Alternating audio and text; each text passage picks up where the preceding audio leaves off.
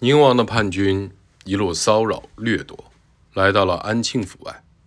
因投降朱宸濠的千氏潘鹏是安庆府人，所以朱宸濠派他携带伪檄文进入安庆府城，说服安庆守军开城投降。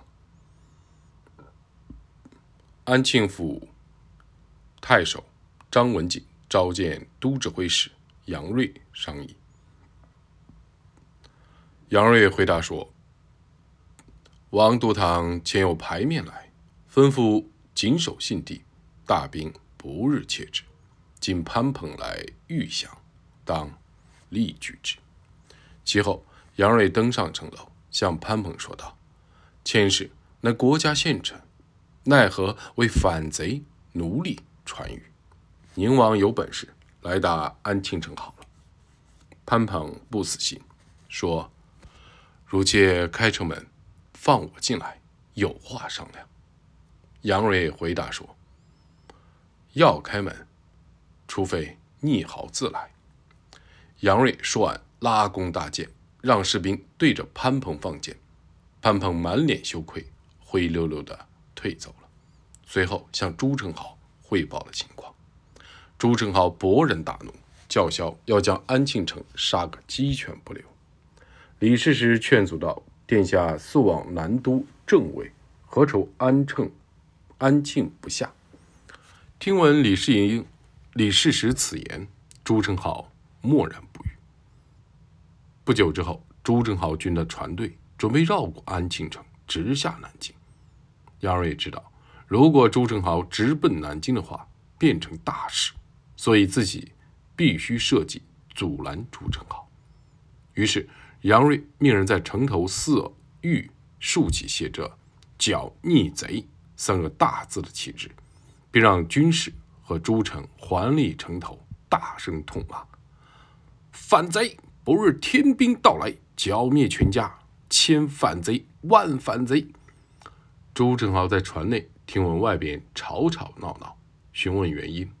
潘鹏回答说：“此即指挥。”杨锐是军民辱骂殿下，朱宸濠大怒，嚷道：“我借攻下安庆，杀了杨锐，然后往南京未迟。”于是朱宸濠派兵攻略安庆城西侧的城郭，包围了城池的正关、集贤二门。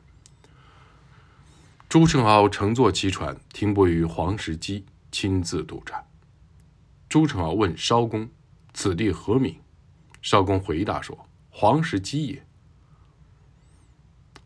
黄石矶的谐音‘王失机’，也就是王失去机会。”朱宸濠觉得不吉利，大动肝火，拔出佩剑斩杀了少公，又对部下说：“一个安庆，切不能克，安望金陵哉！”说完，自己动手搬运土石，一天壕沟，期在必克。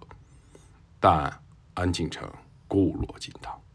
张文景和杨锐自宁王叛乱后，就不断的加固防御的工事，城内也早已准备好了大量的炮石和守城的器械。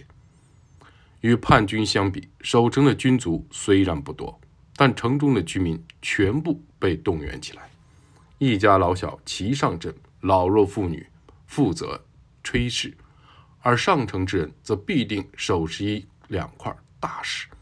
城头石块堆积如山，炎热口渴之时，就用放置在城上的釜煮茶喝。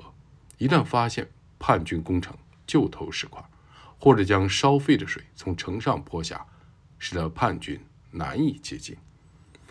叛军组建云楼，试图攻入城中，而城中守军则建起数十座高楼，从高处放箭，致使叛军死伤惨重。每到夜晚，杨锐就招募敢死之士出城焚烧叛军的云楼。叛军又造宽阔的长梯，在上边铺上板子，令士卒潜伏，攻向城壁。而城头的居民则往往将成捆的松草上倒上油纸，点燃其一端，待敌军长梯一到，就将松草扔下。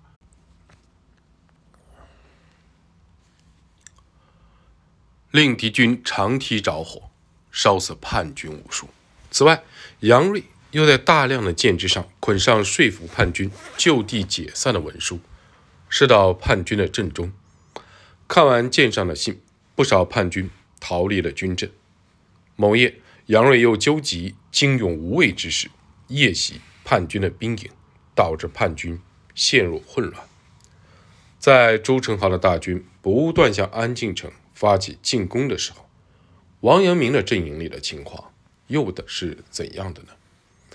在综合派往南昌城打探消息的探子送回的情报，和由安庆逃回来却遭到擒获的叛军的烧功的供述之后，王阳明得知宁王朱宸濠已于七月三日率大军沿长江而下，眼下正在大举进攻安庆。